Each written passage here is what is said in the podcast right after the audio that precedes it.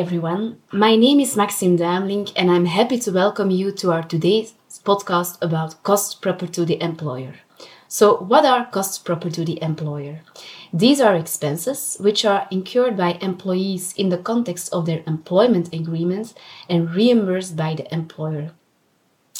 Typically, these reimbursements of costs of these costs can be made on the basis of actual expenses or what we also see in practice is that many companies opt for monthly lump sum allowances to cover these expenses. To tell you more about this topic, I have invited three of my colleagues. Ingrid Quinet from our PwC Reward and Personal Income Tax team, Olivier Chapelle from our PwC Legal Employment Law team, and Gauthier Val from our PwC Legal Tax Litigation team. So, welcome to our podcast. I suggest that we start. So, uh, Olivier, can you tell our listeners uh, what is a trigger for employers to introduce or revise their cost proper to the employer structure? Yes, thank you, Maxime. Of course. Uh, actually, the trigger uh, for employers to introduce or revise their policies in that regard can be different. It can be an ask from the employees themselves wants to receive a reimbursement or a more important reimbursement. It can be a decision of the employer itself who wants to simplify administrative burden linked to the reimbursement of cost or to increase the net in pocket uh, of the employees. But it can also be a uh, reaction to a social audit uh, uh because sometimes it is required as a result of that audit to adopt or revise those policies.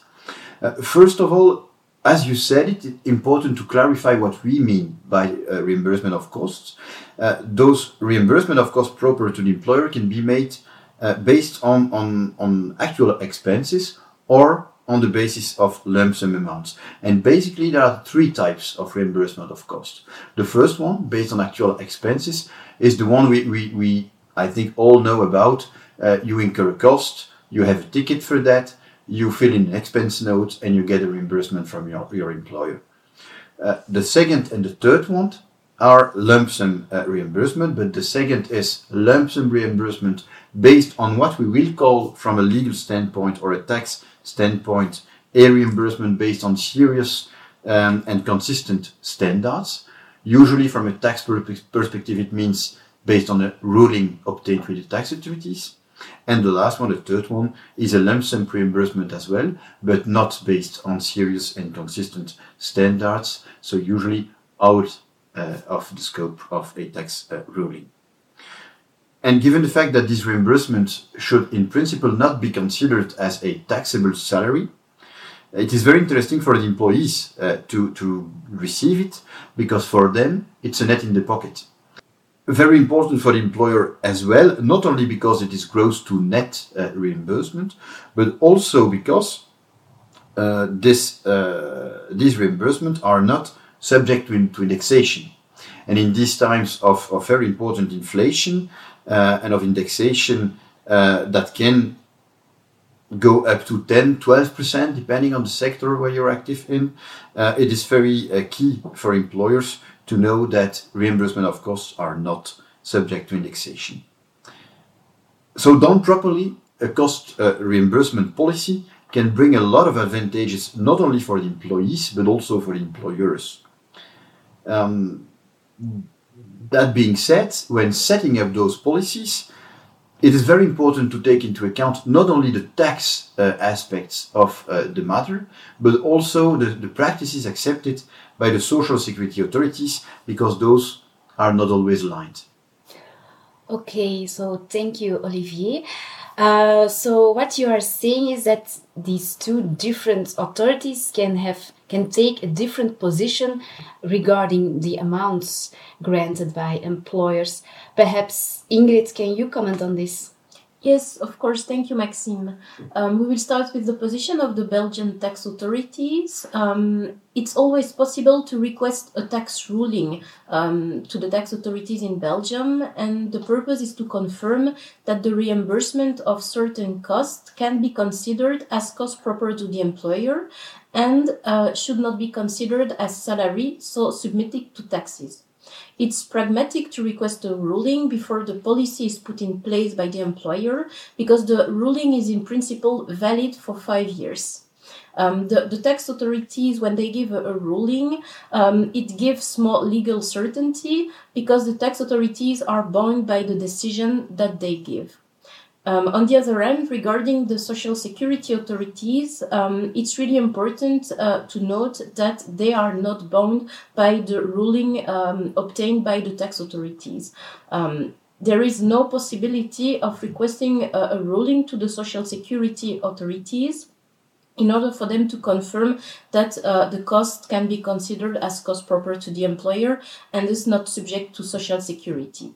That's why we recommend um, to comply with common practices and position approved by the National Social Security Office and the tax authorities um, before, because like I said, it's not possible for them to uh, give a, a ruling. Indeed, Ingrid, uh, fully uh, agree with what you just said. And speaking about those differences we see in practice between the practices that can be accepted by the social security authorities and the outcome of uh, rulings uh, that we see uh, granted by the tax authorities, we can take two examples. The first one would be the representation costs. so these are usually the, the reimbursement of small gifts made to clients or to, to, to colleagues uh, sometimes. Uh, so that's one hand, uh, one uh, item. And the other example would be the home working allowance that we know far better, far, far better since uh, COVID and the increasing uh, exercise of teleworking. With regard to home working allowance, it's quite easy because both social security authorities and tax authorities do apply the same amount, do accept the same maximum amount on the basis of the same conditions. So when you get a ruling for a home uh, office allowance, you can have the uh, uh, assurance that the social security authorities will look at it the same way. It's not the case for representation costs, for instance, because even if you get a ruling for those costs, the social security authorities might accept the principle of reimbursing those costs on a lump sum basis, so without supporting documents, but they will usually accept a, an amount that will be far lower than the one which can be accepted by the tax authorities in the context of a, a ruling. And precisely on that subject matter, in a recent case uh, we had to deal with, a company was audited by the social security authorities and it was then uh, considered by the social inspector that certain reimbursement, amongst which those, those representation costs, uh, could not qualify as cost proper to the employer, even though those were accepted by the tax authorities in the context of a ruling.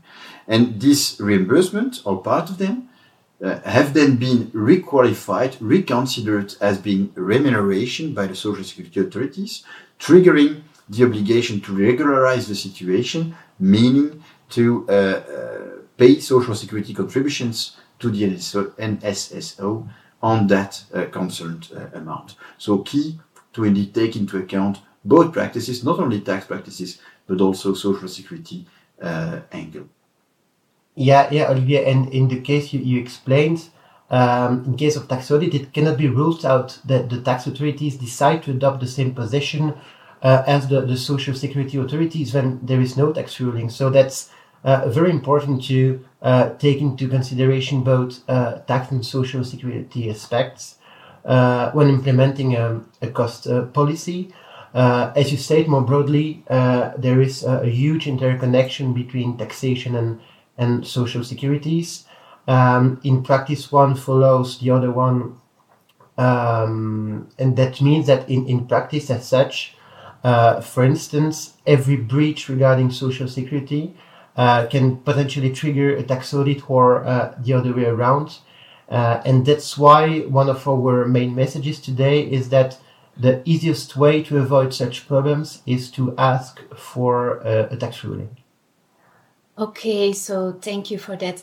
Um, so, if I understand correctly, uh, the legal certainty of a tax ruling is important, but you also need, need to take into account the position of the social security authorities. Um, coming to another point, um, there's also a new reporting obligation, and if I'm mistaken, uh, this will already applicable on uh, re- costs reimbursed as from this year. Um, Ingrid, can you perhaps tell us more about this? Indeed, there is a new reporting obligation as from the income year 2022, like you said, Maxime. So the fiscal form uh, 281.10 uh, 281.20, uh, which will be established in the beginning of next year, so in the beginning of uh, 2023.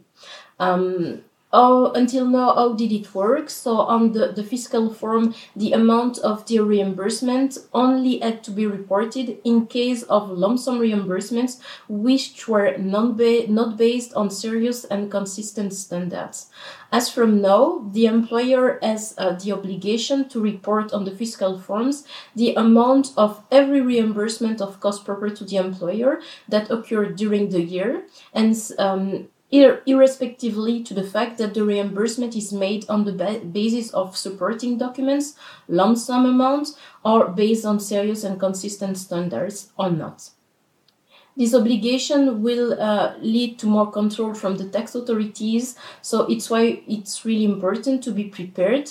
Um, we recommend you, for example, to keep a file with all the reimbursement incurred to verify if the expense um, is not reimbursed twice. So, for example, on the basis of a lump sum amount and also based on supporting documents.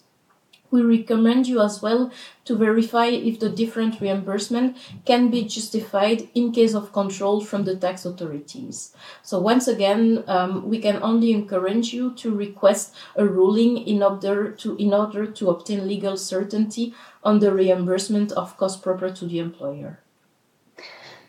Thank you, Ingrid. And yeah, speaking about tax audits, Gauthier, I can say that this is your cup of tea. Uh, can you share with our listeners your experience and what you see in recent audits?